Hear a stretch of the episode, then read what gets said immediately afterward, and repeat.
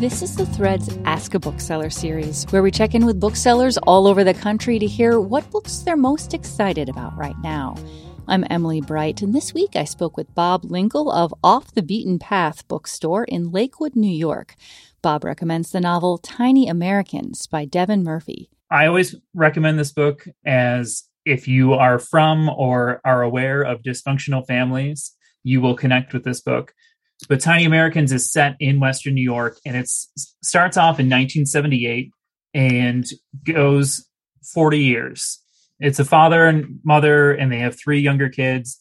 The dad is really involved in their lives, and the mom is a bit of a mess. The dad later also becomes a bit of a mess and abandons the family.